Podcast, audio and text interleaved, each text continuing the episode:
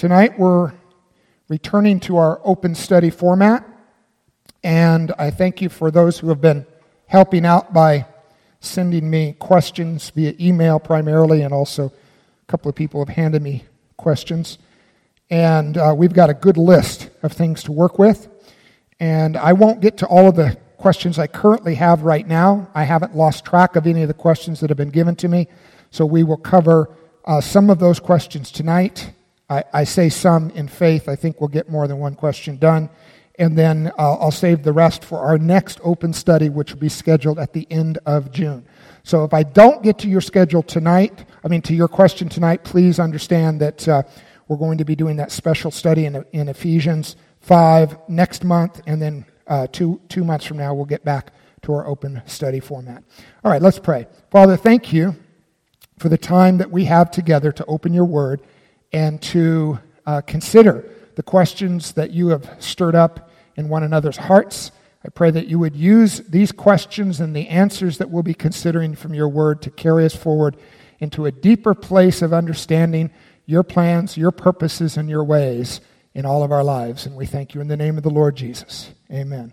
Now, as always, just I want to mention, make sure we're tracking together. In this open study format, feel free to interact. It's a little bit different than our normal study. So if you have a question, if my answer stirs a question in you, don't hesitate, raise your hand, and I'll be glad to do a back and forth kind of thing. If it doesn't work out for the recording, we'll just keep it for our church members. If it does work out for the recording, then we'll upload it to sermon audio as we normally do. All right, our first question is from Romans chapter 4. Why don't you turn there?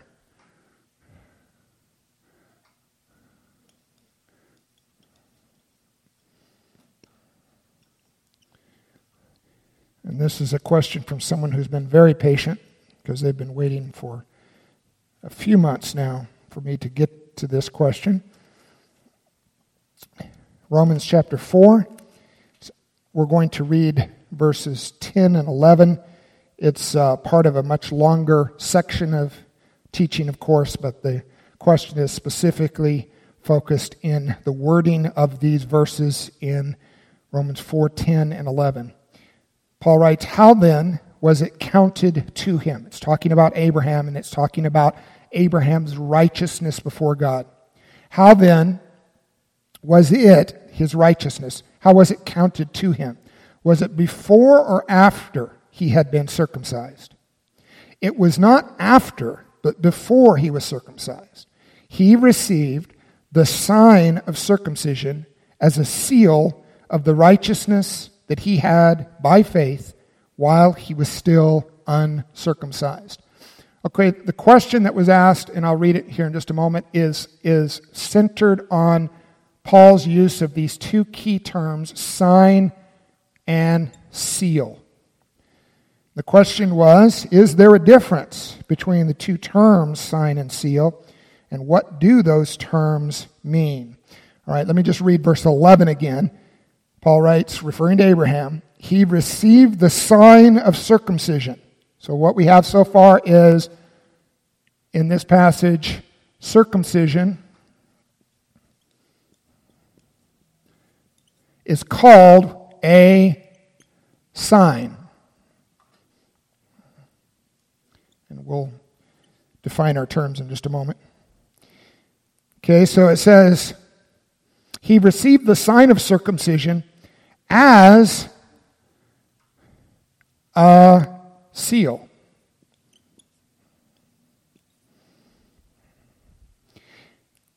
Back to the text again. He received the sign of circumcision as a seal of the righteousness he had by faith while he was still uncircumcised. The purpose was to make him the father of all who believe without being circumcised, so that righteousness would be counted to them as well. All right, these are key terms, and the question that was originally asked even included some background on how a particular theological orientation has used these terms throughout history. The question included some details about how what we refer to as those who consider themselves Reformed doctrinally, Reformed theologically, how they have used these key terms, sign and seal, to describe different aspects of our relationship to God and His covenant, okay? And the question is, what do these terms mean? Are they the same thing, or are they two distinct things? Historically, as the Reformed theologians have used these terms, they have, without saying it directly in this way, they have essentially said they're two completely separate things that are connected or related to each other. What I'm going to be sharing tonight is I think that what the Bible does in using these terms is describes that they are really one thing with two different aspects. Now, this is a very subtle difference between saying something, there are two separate things that are connected or related versus one thing that has two aspects to it. Think more like, a common image that we use is like a coin, which has two sides. And, when you flip a coin, you've got heads and you've got tails. They're both sides of the same coin, but they do represent different aspects of what that coin is symbolically communicating to our lives, okay? And so in that sense, what I'm going to be describing is that sign and seal are essentially one thing, but with an emphasis, the reason different terms are used, emphasizing different aspects of that one thing. Now let's do a little brief background in the Old Testament before I give you a definition that works for me. First, turn, if you would, back all the way to the book of Genesis, chapter 9. When we attempt to define these terms, it's always wise to consider how the Bible uses them in the history of the Lord's communication about these issues. We should, if we can, derive our definitions from the Lord's usage rather than just inventing our own ideas about these key terms of the covenant. And what we're going to find is that the word sign in relationship to the covenant, and you guys all understand the covenant, right? The covenant is the formal relationship that God establishes with some human beings in history. There is a general sense in which God is related to every human being. He is creator of everyone. Everyone is His creation. But He has a special relationship with those that He chooses by drawing them into a covenant relationship. That special relationship is not like the relationship He has with every human being on the face of the earth. It's special. It's unique.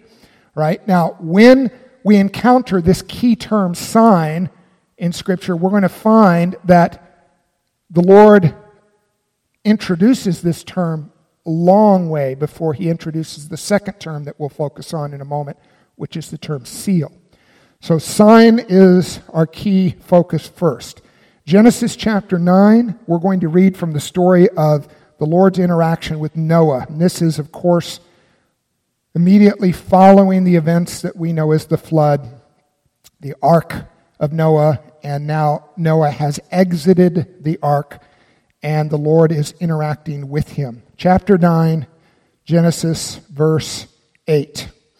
Then God said to Noah and to his sons with him, "Behold, I establish my covenant with you and your offspring after you, and with every living creature that is with you, the birds, the livestock, and every beast of the field with you, as many as come out of the ark.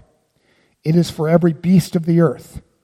I establish my covenant with you, that never again shall all flesh be cut off by the waters of the flood, and never again shall there be a flood to destroy the earth." And God said, "This is the sign of the covenant that I make between me and you and every living creature that is with you for all future generations. I have set my bow in the cloud, and it shall be a sign of the covenant between me and the earth.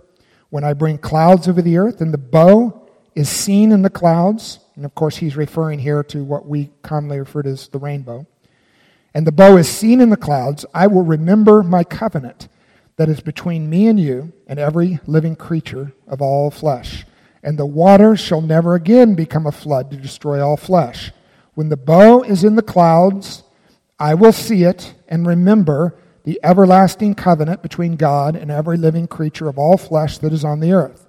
God said to Noah, this is the sign of the covenant that I have established between me and all flesh that is on the earth.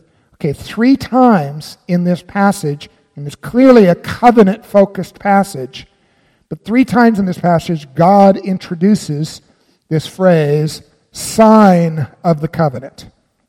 And he identifies the sign of the covenant as the rainbow in the clouds. And in this particular case, it's a sign that God is going to use to be a symbol that he will never again flood the earth like he did just prior to this conversation and judge the earth in that way. All right? Now, in what sense does the rainbow relate to the covenant relationship between God and Noah?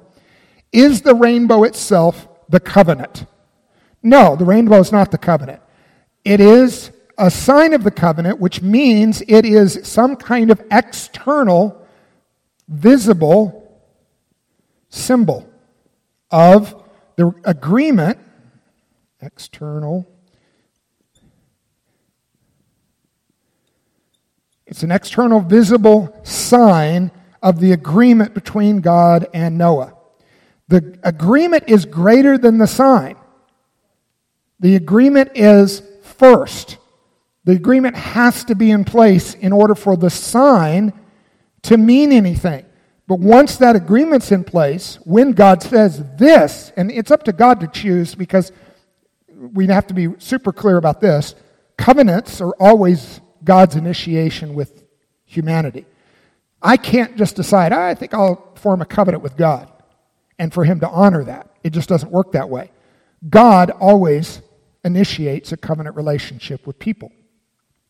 And when he initiates a covenant relationship, and this is true for every covenant, God chooses for each covenant a specific, one single specific sign representing in a visible, external, tangible way, the essence of what that covenant relationship between God and the people that he's formed that covenant with really means. And so in this particular case, the covenant between God and Noah, and not just God and Noah individually, but God and Noah and his family, God and Noah and his descendants, God and Noah, his descendants, and all creatures on the face of the earth, was that I'm forming a covenant to establish that I will never again flood the earth and destroy all living flesh on the face of the earth like I did this last time. And whenever I see the rainbow, it will remind me that I have made this promise. And whenever you see the rainbow, you can take courage and take to heart that that will never happen again. This is evidence of my continuing commitment to the promise that I have made. That's what the sign functions as. That's the purpose of the sign, all right? But the relationship, the covenant, is greater than the sign. For instance, if the rainbow, by some stretch of the imagination, never appeared again, would that mean that the covenant itself has faltered and fallen? No, because the covenant is based upon God's integrity. The covenant is based on God's faithfulness to keep whatever promise he makes to the people that he forms that covenant with. And of course, the fact that the sign continues, the visible external sign, is just evidence for our sake, for our benefit, that he's still committed to it, just like he was committed to it that day. That's why, even though scientists will tell you, oh no, this has nothing, there's no spiritual purpose to it at all, there's no reason for it, it just happens other than, you know, the scientific reasons, of course. But whenever you see a rainbow in the sky, you should think of this passage because that's why it's there and that's what it means. And, you know, yes, is there scientific information connected to why rainbows happen? Yes, God has designed rainbows in such a way that there's real physical reasons why they happen, but they happen not just because of those physical reasons. They happen because God causes rainbows to be visible as a covenant sign that's still in force to this day because he's never going to flood the earth again in that way that he did in Noah's day. All right, so that's the essence of a sign. It's an external, visible reminder of the covenant relationship that God has formed. Now let's look at another passage. Genesis also, chapter 17. We're fast forwarding from Noah's day to Abram's day. And in Genesis 17, this is a new covenant relationship. Not new covenant in the sense of what we refer to as the new covenant in Christ, but new covenant in the sense that this is a subsequent covenant after the covenant God made with Noah. A new and additional covenant, not with Noah any longer. Noah's not even alive at this point. This is a covenant God makes with Abraham. We'll read in, the whole chapter is pertinent, but we'll read starting in verse 9 of Genesis 17. And I'll read through to verse 11. And God said to Abraham, "As for you, you shall keep my covenant, you and your offspring after you throughout their generations. This is my covenant, which you shall keep, between me and you and your offspring after you. Every male among you shall be circumcised. You shall be circumcised in the flesh of your foreskins, and it," that's the circumcision, "it shall be a sign of the covenant between me and you." So we have this key terminology again, sign of the covenant. Remember I mentioned that every covenant God forms must have a sign. These are God's rules, not mine. He chooses for each covenant a new sign to signify in an external and visible way the covenant relationship between God and whoever he forms that covenant with. In this case, Abraham and all of his descendants after him. In Noah's covenant, the sign was the rainbow. In Abraham's covenant, the sign is circumcision.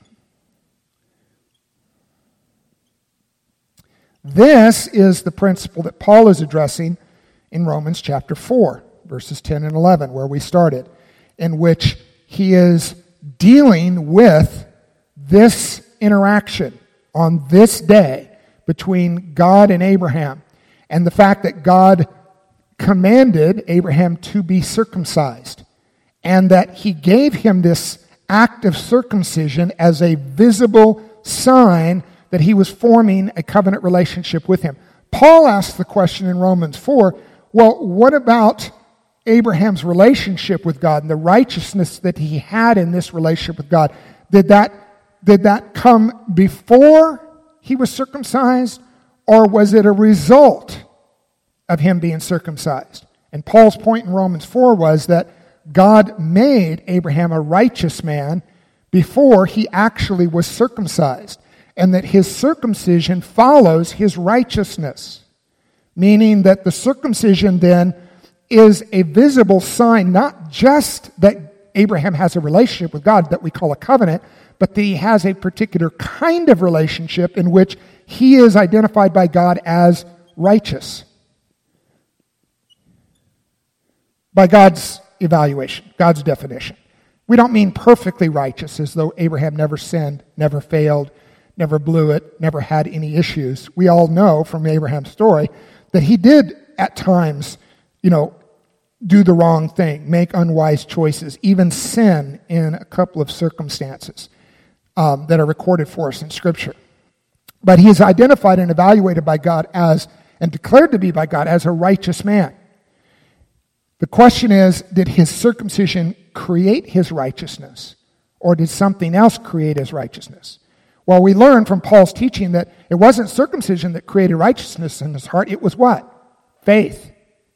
Now, of course, faith is a response itself to a grace that God had poured into his heart to trust and believe and obey and follow God.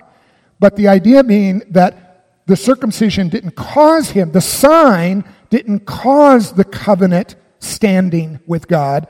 It's the result or the outflow of that covenant relationship that's already established with God. And so it points to what is the core of the covenant relationship with God. It in and of itself is not that core. It's simply a sign or a symbol of that core of that covenant connection between the two of us, or between the two of them, God and Abraham, or whoever is in covenant with him. All right, now with all of that background, let me give you a basic working definition of these two key terms, sign and seal. But let's do this, since we've got this background info. Let's go back to Romans 4 and reread our key verses, because we need to introduce at this point now the second term that Paul uses, which is the term seal. And our original question was, what's the relationship between these two concepts, sign and seal of the covenant? Okay, Romans 4, verse 11. Abraham received the sign of circumcision as a seal of the righteousness that he had. Not that he was gaining, but that he already possessed. He already had by faith while he was still uncircumcised. Meaning God gave him the grace to believe in faith and to follow him and obey him and respond to him in the right way before he was ever circumcised with the sign of the covenant. And that's the indicator that the basis of the covenant was already in place between God and Abraham. But then once that relationship was formalized, God gave him a sign to externally and visibly indicate the nature of that covenant. And then he introduces this second term, which is seal. So let's get these two terms defined. Sign of the covenant and seal of the covenant. The first, this is how I'm going to define these terms for our sake. A sign is a mark or a token. It's a symbol pointing to a greater reality. Okay, so a symbol pointing to greater reality. Okay, so in this case, like circumcision, it's a symbol that Abraham was righteous before God. It doesn't make him righteous, but it points to a greater reality that's already taking place in his heart, which is that his faith has made him righteous before God. Right? Now, the second term, seal, I'm going to define this way. It's a stamp to authenticate, secure, or confirm ownership. It's a stamp to authenticate, secure, or confirm ownership. So I'm just going to put part of this on in our board here. Stamp to confirm ownership. Now, in the ancient world, we've talked about this concept of sealing before. If you were to go to the marketplace and do a business transaction, and you were to give a certain amount of money to the person in the market for, let's say, 10 goats. There would be some kind of contract that would be drawn up as far as this transaction goes. I'm going to give you $10, and you're going to give me 10 goats in return for those $10. The reason for the contract being drawn up is that when you leave the marketplace with the 10 goats, and later, the authorities come and say, where did you get these 10 goats? You want to be able to prove, to authenticate, that you really own these goats now. You didn't steal them from the man in the market. You righteously purchased these goats. And so he would draw up a contract, describe the details of the transaction between you and the person that was doing business in the marketplace, roll that contract up, drip wax on the place where it's folded, and then put like a stamp into that hot wax, which would mark, and each stamp was uniquely carved to symbolize the particular owner of that stamp. And it would seal that contract, all right? And that was the confirmation that ownership had been transferred from one person to another. Now, how this works in a covenant circumstance is that the seal here represents what is happening between us and God in this covenant relationship. That there has been a transaction in this covenant. Something has occurred to where I no longer am legally outside of covenant relationship with God. I am now formally and officially and legally in covenant relationship with God, and I need some kind of authenticating confirmation to prove to anyone that asks, or anyone that looks at me, or anyone that evaluates, that yes, I've been transferred from where I started, outside of covenant with God. I've been transferred from there into a new covenant relationship with God. Now, how do these two things connect to each other? What's interesting about Paul's wording in the Romans 4:11 passage is that he indicates that, as I'm wanting to emphasize, that these two terms are in some sense aspects of the same thing, not two completely different and separate things. Reading just verse 11 again, Abraham received the sign of circumcision as a seal.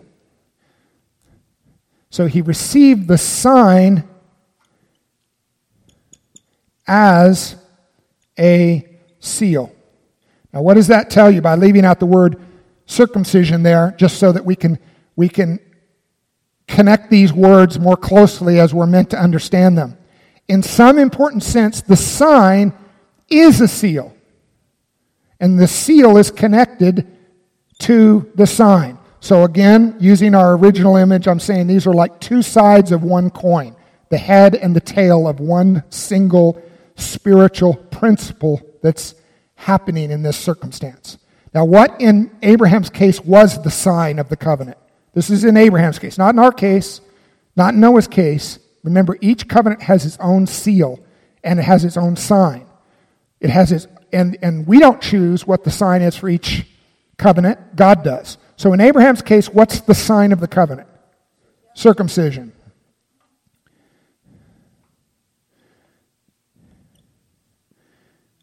Okay, so according to Paul, circumcision is the sign of Abraham's covenant, but it also functions as a seal of the covenant.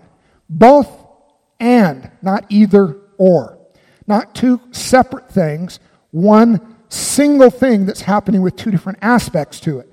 Okay, if sign is primarily focused on external and visible, you can leap ahead of me and anticipate what seal might be focused on. Internal, and just for consistency, we could say spiritual, but for consistency's sake, we'll say invisible. Meaning, not readily apparent to human perspective. Okay? So, here's God and Abraham. Abraham is just a man, just like the rest of the people on the face of the earth, but God has a special purpose for him. God sovereignly chooses Abraham out from the whole population of planet Earth at that time. He appears to Abraham, he speaks to Abraham, and he says, I am forming a covenant between myself and you, Abraham. Now, what God goes on to say is, the sign of this special relationship that we're going to have, that we're going to enjoy, that no one else outside of you and your family is going to enjoy. No one else on the face of the earth had access and privilege to this relationship other than Abraham at this moment in history. The sign of this covenant relationship is going to be, if you will obey me and you will be circumcised. That means that externally, because we know circumcision has a physical component to it, the removal of the foreskin from Abraham's body. All right, so it serves as an external and visible, even though, and there's, this is kind of a semi-confusing aspect to this, Abraham wore clothes, right? So it wasn't external and visible at all times to everyone, okay? But nevertheless, it's external in his physical body. It's visible in relationship to his physical body, okay? So that's the sign of the covenant. It's a symbol pointing to a greater reality. What's the greater reality it's pointing to? You have a covenant with God. And only you, no one else except for you and others in your family who do this same act, have access to this relationship. But when, at this moment, when God said these words, had he experienced the seal of the covenant yet?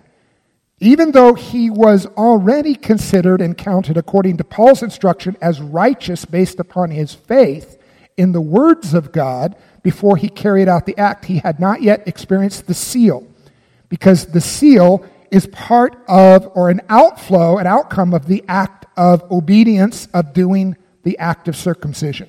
And so when Abraham heard the words of the Lord, in his mind, because he's imagining, and as you and I would, you know, if God appeared to me and said, okay, I'm forming a covenant relationship with you, this is what you need to do in order for us to have this covenant relationship. Even before I do it, I already understand what is involved. And I'm already imagining what I'm going to have to do that, okay?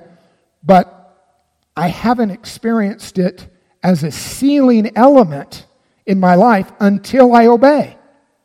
So the seal element kicks in after, or as an outflow of, Abraham's obedience.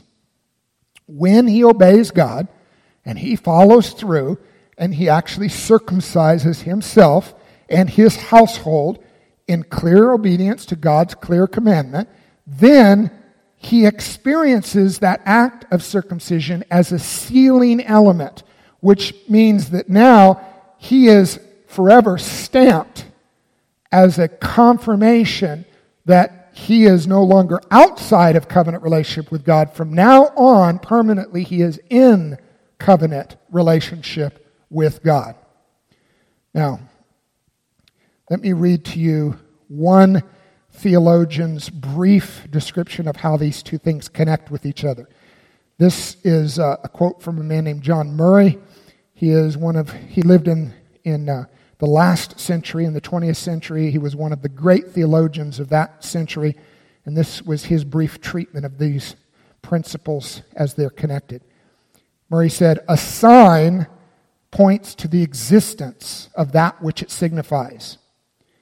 In other words, if you are driving along the highway and you see a sign saying, and you're not to the sign yet, you see it up ahead, and it says, "Now entering Northridge." As soon as you see the sign, are you in Northridge? No, it's pointing to a reality.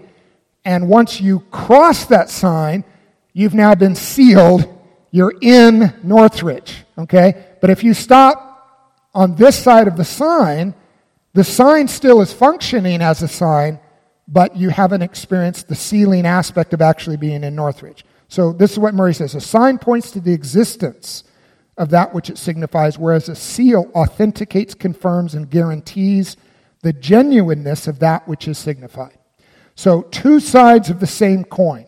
So in terms of Abraham's existence, Abraham's covenant circumstance with the Lord, the circumcision focused on both elements at the same time, but Abraham's response to the commandment of God gave him, chronologically speaking, first an interaction with the sign aspect of circumcision, and then secondarily, the sealing aspect.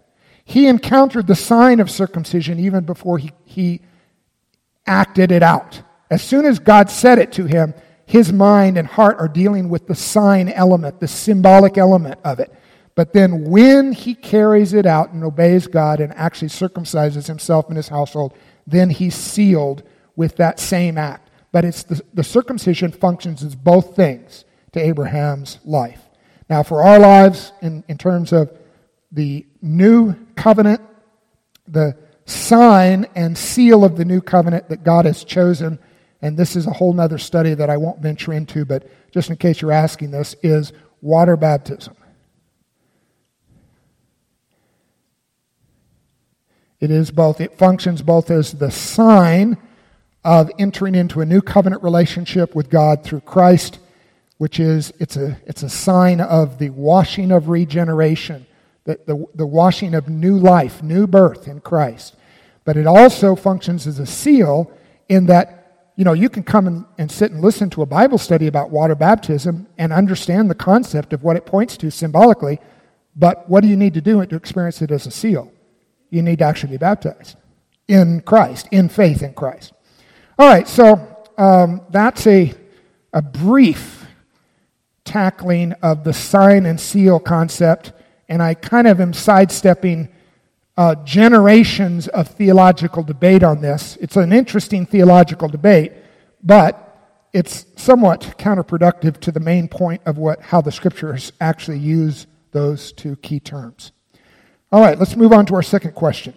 This one's a completely different category, and it's an interesting question in its own right.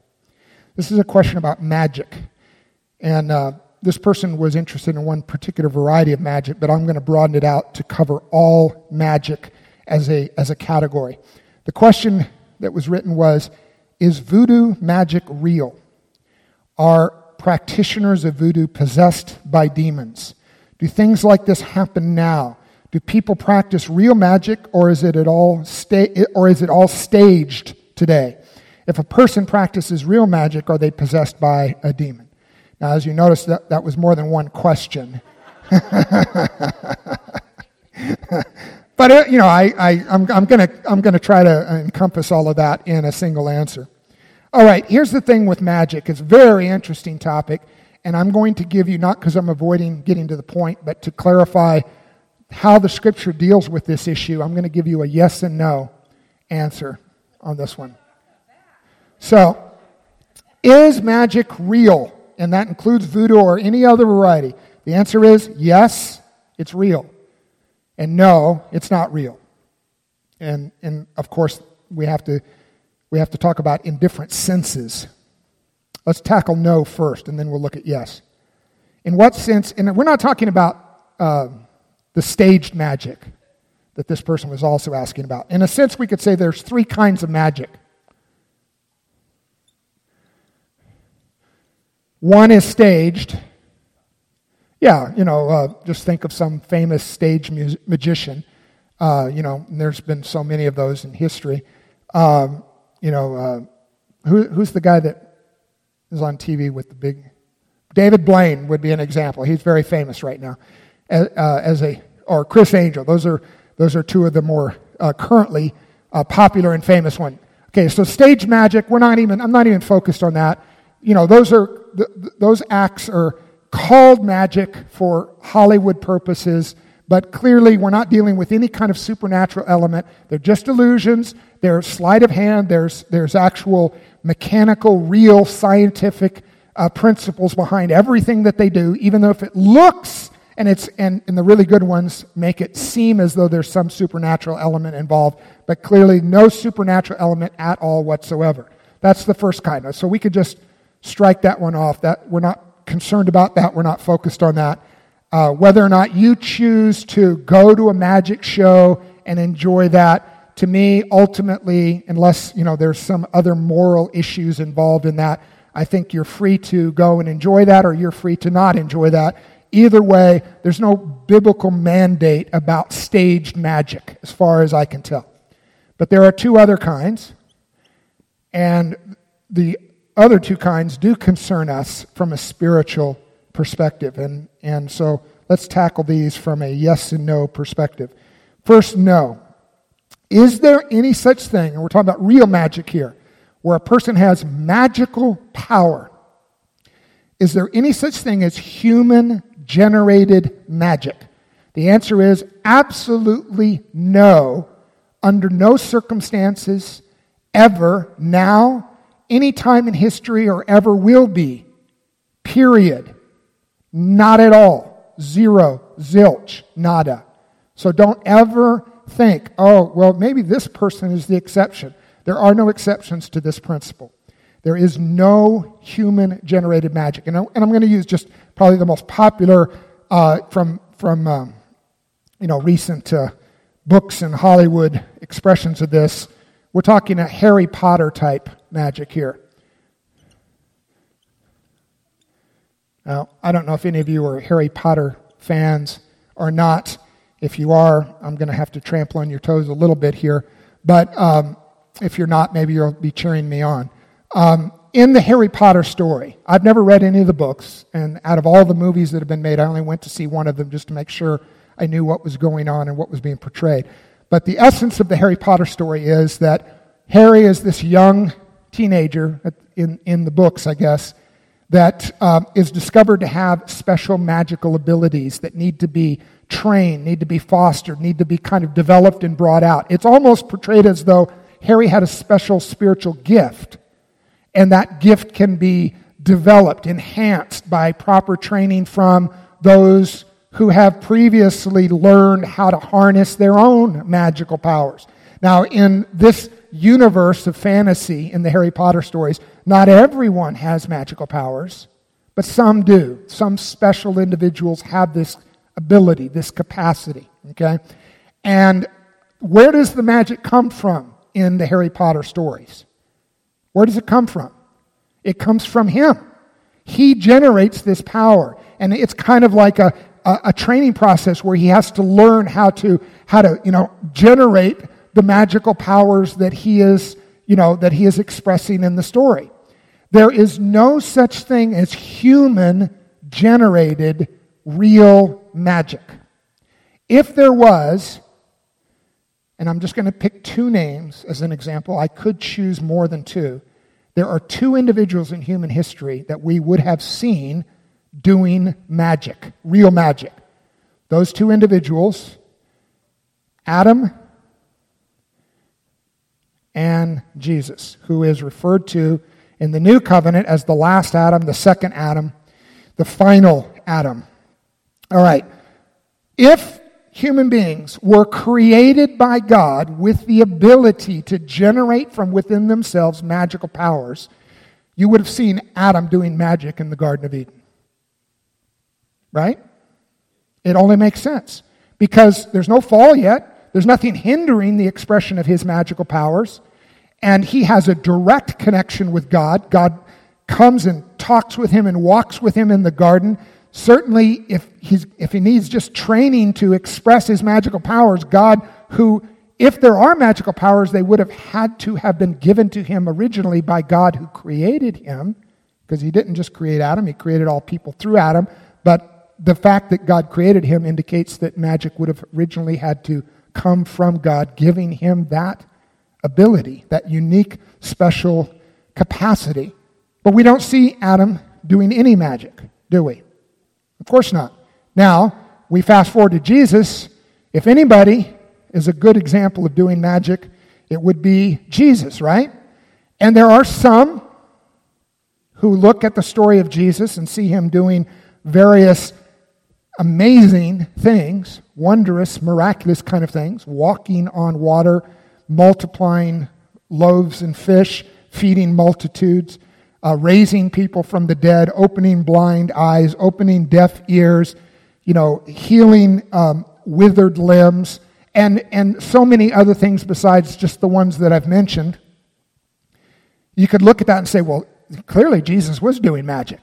And if you have a certain kind of worldview, where you need to interpret the acts of Christ, the acts of Jesus, from a magical worldview perspective, you certainly could make a case for slotting him into that category and say Jesus was the ultimate magician.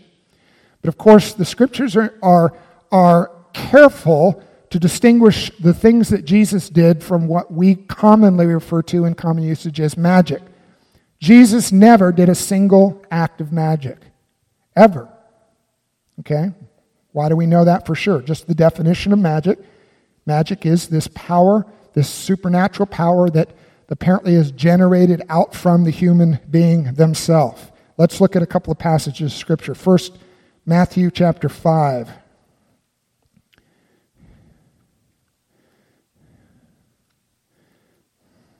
First of all, Jesus, while he didn't directly address the question of magic, meaning no one ever asked him directly, what about magic? Nevertheless, we can derive from things that he did address principles that apply to the question about magic. This is one of those passages. Matthew 5:36. I just want to look at a single verse.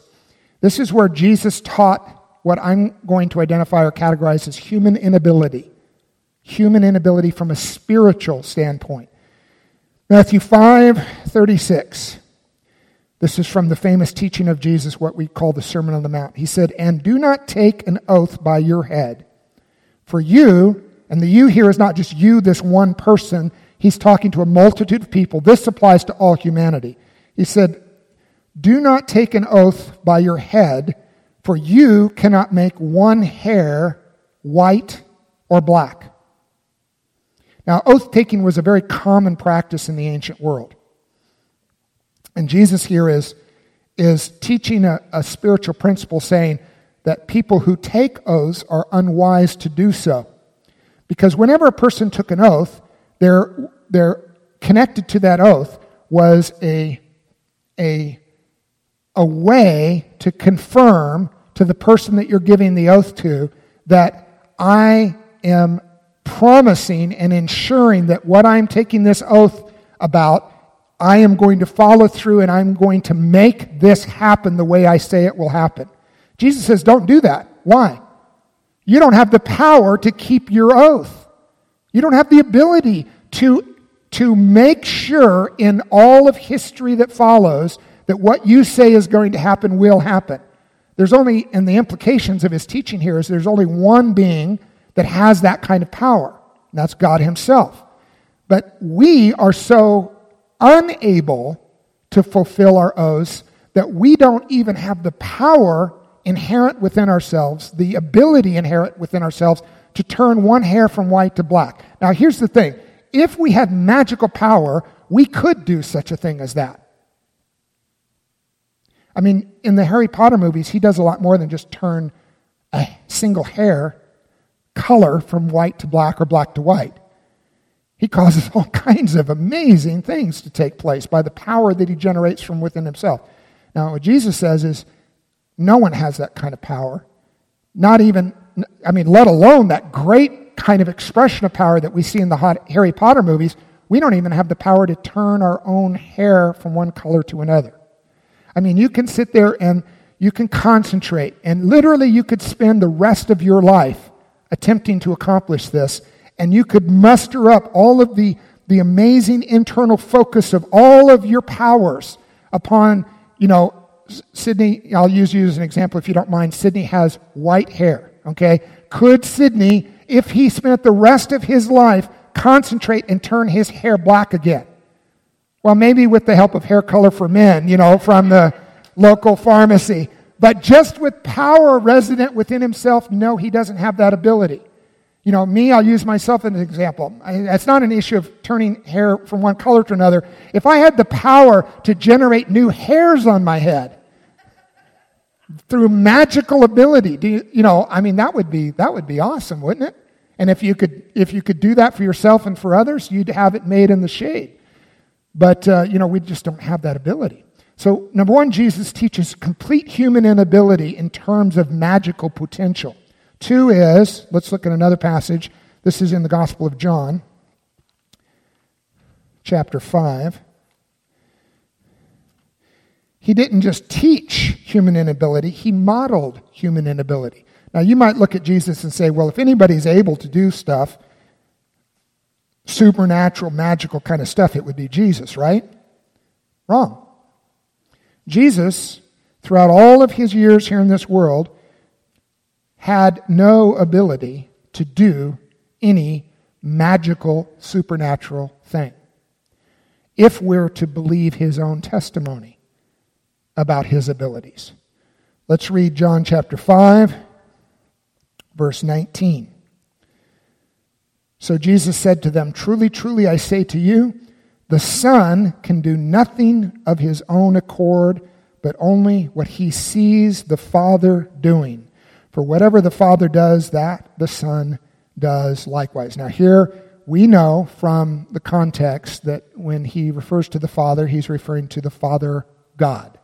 And when he refers to the Son, he's referring to himself in the unique and special relationship that only Jesus enjoyed. We are all, through faith in Christ, now identified as sons and daughters of God. But Jesus alone has that unique relationship with God in which he was the Son of God before he was born. And then, of course, that identity, that core identity, carries throughout his life here in this world and on into eternity. But what he says is, truly, truly. You've heard me emphasize this how many times? What's the point of him saying truly, truly? It's not just like a, you know, it's not just like a metrical, interesting thing to get our attention. It's a way of emphasizing and saying, look, what I'm about to say, even though everything that I say is important, what I'm about to say is doubly significant. Pay careful attention to this. Truly, truly, I say to you, the Son can do nothing of his own accord. Now, that's either a true statement or it's not a true statement. What do you conclude? I'm saying it's true. I'm putting all of my emphasis where Jesus put his emphasis. Now, is he just exaggerating to make a point, or is he saying this is the way it really is as a human being? Now, we're not, and he's not saying this, that before he was born, he didn't have the ability, the power. All, in fact, as we know him pre-incarnate in his identity, he had access to all power in heaven and on earth as God the Son. But in his incarnate life as a human being here on earth, he said, the Son, truly, truly, the Son can do nothing of his own accord. Nothing. I mean, turn one hair white or black, or any other magical, so-called magical expression. Let's look at another passage in John, same chapter, just a little bit further down the chapter, verse 30. He just emphasizes the same point a second time. I can do nothing on my own. As I hear, I judge, and my judgment is just, because I seek not my own will, but the will of him who sent me. Okay, I can do nothing on my own. The Son can do nothing on his own accord, but only what he sees, only what he hears from the Father. Meaning that any power that we see expressed in and through the life of Jesus, and we saw a lot of power through him. I gave the list just a moment ago of the various expressions of awesome power, power beyond imagination through his life. But according to him, the right way to understand that expression of power was not generated from within himself. It was generated by whom? God the Father, and funneled through God the Son, who was able to do nothing on his own accord. It was all the Father's power being expressed through him. Why would Jesus, who before his incarnation had access to all of that power, choose for the duration of his life here in this world as a human being to not access that power and to be able to do nothing of his own accord? Because he's modeling for us the reality of our lives. The reality of our lives is we don't have the power to just snap our fingers and make things change in this world. Yes, go ahead. Yes, he could have. If you're asking, could he have at any moment chosen to access his own power? Absolutely. But of course, in doing so, he would have changed the dimensions of the reality of the incarnation, because he would have been doing so as God, not as God the Son incarnated as a human being. He would have been doing so as God the Son. And his mission was to live out his entire life here on this earth as a human being, which he did so, under the same rules, so to speak, that you and I live our lives as human beings. It wouldn't have been sin. It just wouldn't have fulfilled the plan and purpose and mission that he was given to accomplish. You know, I mean, we can make a case and say he was free to do whatever he wanted to do, but of course he did what he did, and I'm making this emphasis that it was a model for us, and we're deriving a model from Christ's life as an example to us to prove that there is no human ability to generate magical powers within ourselves. Okay, so that's the no aspect of magic. But I am saying there is a yes aspect of magic. So the question that was asked, is magic real? And we're talking about supernatural magic, spiritual magic. So no, it's not real if we're talking about human-generated magic. Yes, though, it's real if we're talking about just the expression of magic. Is there real magic that happens in the world? And here I'm just defining magic as supernatural power. Above nature. Beyond nature. So, if we're looking at magic from a human generation perspective, no. It has never happened in all of human history. Doesn't happen now. Will never happen. Can't happen. But if we're looking at it from a bigger picture perspective and say, is there any real supernatural power in this world? Well, of course, yes. There's plenty of it. And there's two kinds. I'm back to my original three kinds. The first one we crossed out, which was stage magic.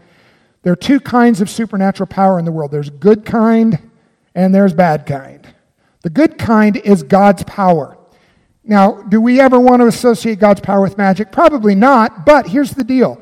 To the uninformed, uneducated individual that sees an expression of God's power, it's going to look like magic to them. And we see some examples of this in Scripture, where God did something, and to a casual observer that didn't really understand what was going on, it looked like magic was being done. So any miracle is in that sense, based upon that fundamental definition of supernatural power and expression, any miracle is magical. It's supernatural. It's above nature. But all good magic is God. It's His power. And I don't want to even call it magic because it's just confusing, so we'll just say supernatural power. God expresses supernatural power in the earth. He has done so throughout history. He does so today, and He will always do so until the second coming of Christ. And even beyond that, we see God's supernatural power in expression. And to the uninformed, it can look like and even be categorized, identified as magic. Doesn't make it magic. It's something else. It's something greater than magic, okay? Now, the bad kind. Is there bad magic? And the answer is yes. Real bad magic. Let's look first. You should be familiar with this story. All the way back in Exodus chapter 7.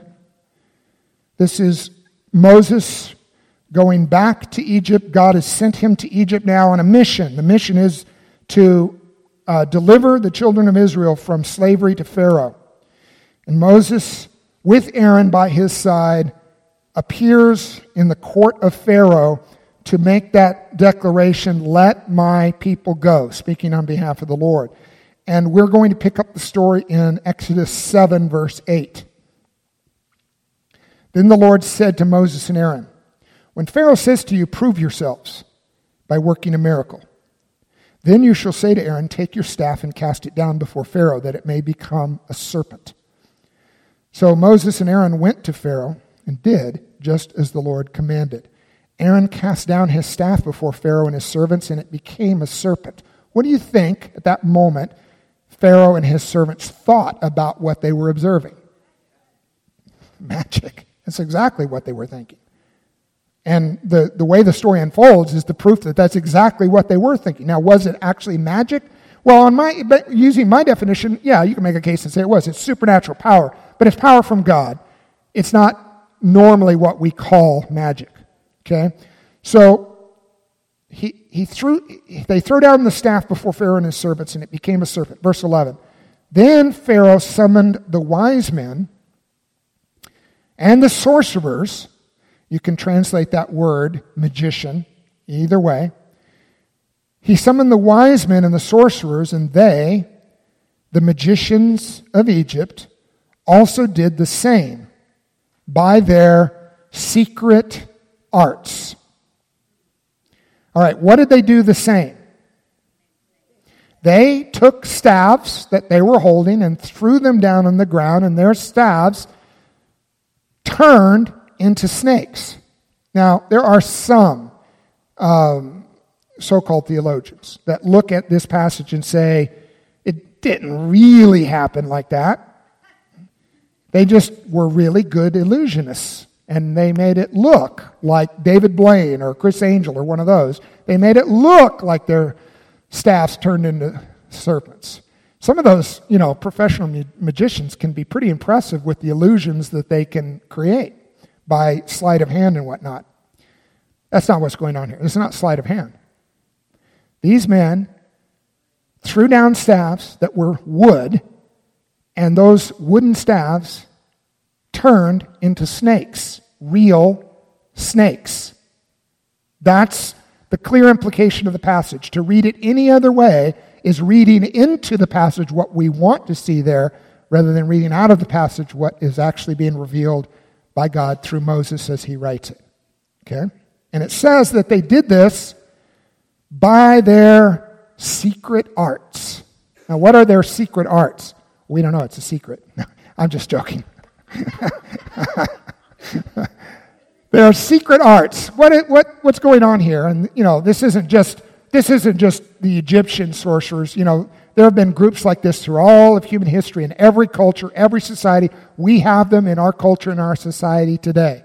These are people that find these secret magical books and teachings and incantations and formulas and herbal concoctions and drug use and various things, trance-like states that they enter into, and they mix all of these up in a special, super exact way, and as a result, they gain supernatural powers, magical powers. And in their minds and hearts, not all of them, but many of them, they have created in themselves the ability to do magic. Is that what is really going on here? The answer is no, that's not what's really going on here. Their secret arts didn't give them the ability to turn these staffs from wood into actual snakes. What is going on here? What is going on here, and this is one of literally dozens of examples of this in Scripture. I wish we had the rest of the night to just go through and do a quick survey of these. I don't have the time to do this. These are what we would call power struggle encounters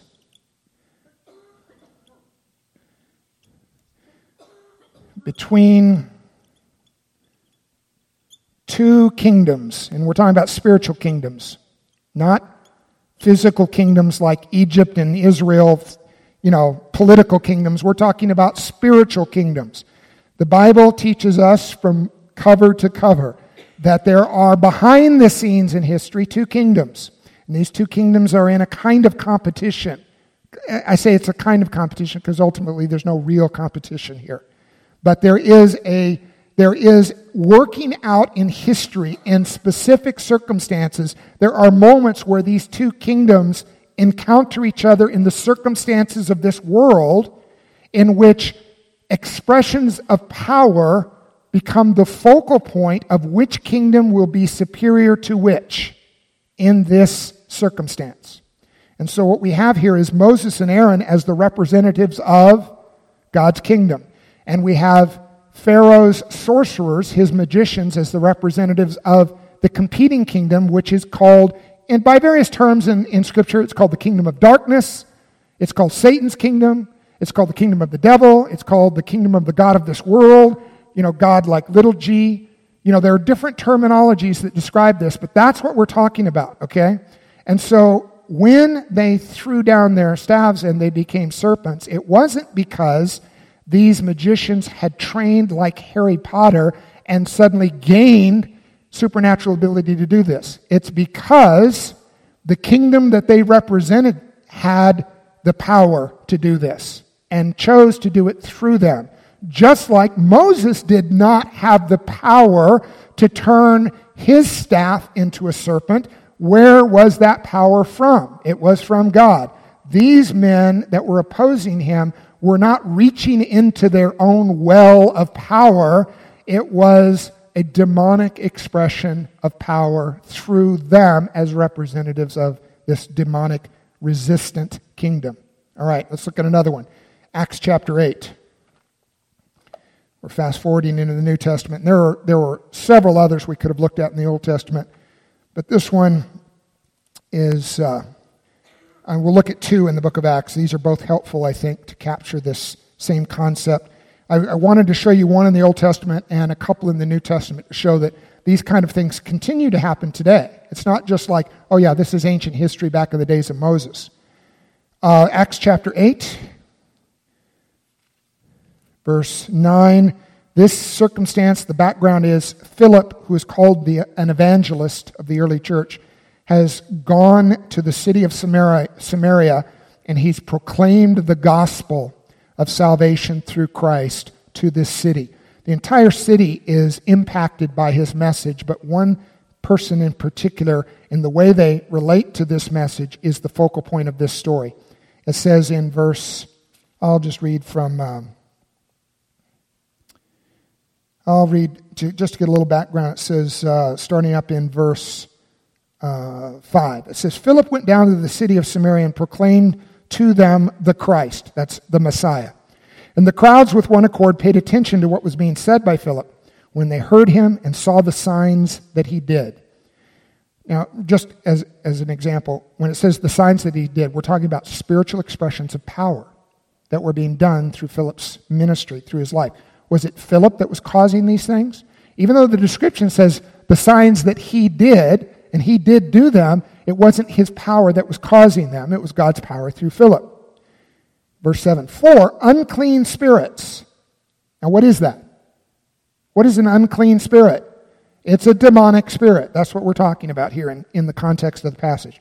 So, for unclean spirits crying out with a loud voice came out of many who had them. And many who were paralyzed or lame were healed. So there was much joy in that city. But there was a man named Simon who had previously practiced magic in the city and amazed the people of Samaria, saying that he himself was somebody great. They all paid attention to him, from the least to the greatest, saying, this man is the power of God that is called great. Now, we do not know in the story whether Simon had real power through demonic expression, or whether he was a charlatan and faking it. Either way, it doesn't really matter for the sake of the story that unfolds.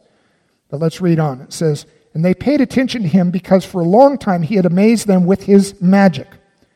But when they believed Philip, as he preached the good news about the kingdom of God and the name of Jesus Christ, they were baptized, both men and women. Even Simon himself believed, and after being baptized, he continued with Philip, and seeing signs and great miracles performed. Here it's being performed through whom? Through Philip.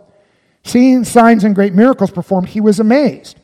Now when the apostles at Jerusalem heard that Samaria had received the word of God, they sent to them Peter and John, there's two apostles, who came down and prayed for them that they might receive the Holy Spirit. For he had not yet fallen on any of them, but they had only been baptized in the name of the Lord Jesus.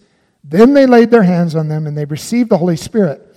Now when Simon saw that the Spirit was given through the laying on of the apostles' hands, he offered them money, saying, give me this power also, so that anyone on whom I lay my hands may receive the Holy Spirit. Now Peter at that point stops him, rebukes him, basically says, you have no clue what you're asking for here, and this indicates that your heart's really not right with the Lord. The point I wanted to bring out was that Simon was observing genuine power from God, but he was interpreting it as magical power. And there's the possibility that he himself had been used to express real magical power, but it was not God's power, it was the alternative or the demonic expressions of power. It's also possible, of course, that it was just an illusionary kind of power. Let's look at one last passage, Acts 19. We'll end with this one tonight. This is later in one of Paul's missionary journeys as he arrives in the city of Ephesus. And we'll read from verse 11. And God was doing extraordinary miracles by the hands of Paul. Okay, were the hands of Paul causing the miracles? No. God was doing them. It was God's power. It was his miracle, but he was doing them by Paul's hands. So Paul is like a funnel through whom God is pouring the miraculous power. So that even handkerchiefs or aprons that had touched his skin were carried away to the sick, and their diseases left them, and the evil spirits came out of them.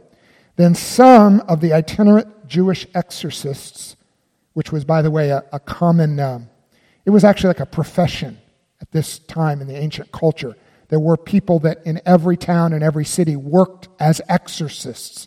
And if you felt like you had a demonic spirit, you would go and pay money and they would come and try to cast the demons out of you. So it says, then some of the itinerant Jewish exorcists undertook to invoke the name of the Lord Jesus over those who had evil spirits. Why would they do that? They had seen spirits coming out through the ministry of Paul. He used the name of the Lord Jesus, and so they looked at the use of the name of Jesus like a new magical incantation that had a lot of power, and so we'll make use of that as well. And so they said, I adjure you by the Jesus whom Paul proclaims. 7 sons of a Jewish high priest named Sceva were doing this. But the evil spirit answered them, Jesus I know, and Paul I recognized, but who are you? There's a lot of humor in that response, but let's move on with the main point here. And the man in whom was the evil spirit leaped on them, mastered all of them, and overpowered them. Now, is this because this guy was like Hercules? You know, just had been working out a lot and was learning martial arts, and so he leaped on them and was able to overpower them like Bruce Lee? What's going on here?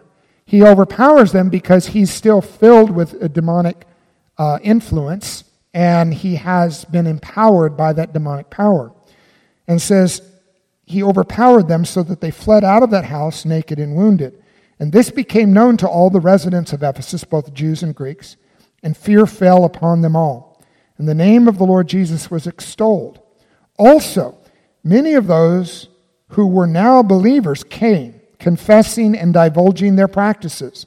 And a number of those who had practiced magic arts brought their books together and burned them in the sight of all. And they counted the value of them and found it came to 50,000 pieces of silver. So the word of the Lord continued to increase and prevail mightily. This is another one of those kingdom encounters that I was referring to from the Pharaoh and Moses story, where it's like a clash of two kingdoms, and it's a power struggle to see which kingdom is going to prevail in this society, in this culture, in this circumstance.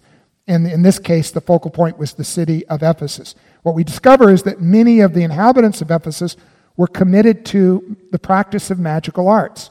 Now, in their minds, they're thinking, my special magical books are teaching me and training me how to do magic.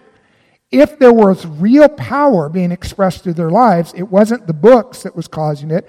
It wasn't the power within them that was causing it. It was a demonic influence that, in a sense, they were opening their lives to through this practice of magical arts. It's kind of like, creating a behind-the-scenes connection between powers that are looking for avenues through which to express themselves in the earth, okay? And so, to answer your question, bottom line, yes and no. Yes, there is real magic in the world. No, there's not real magic in the world.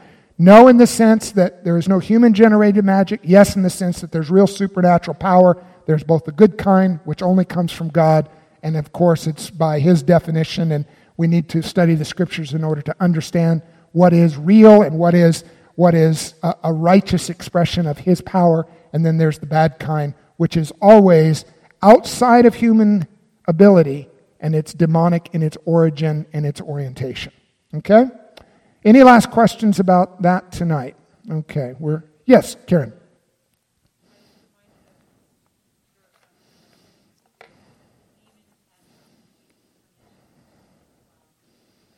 Mm-hmm. Right.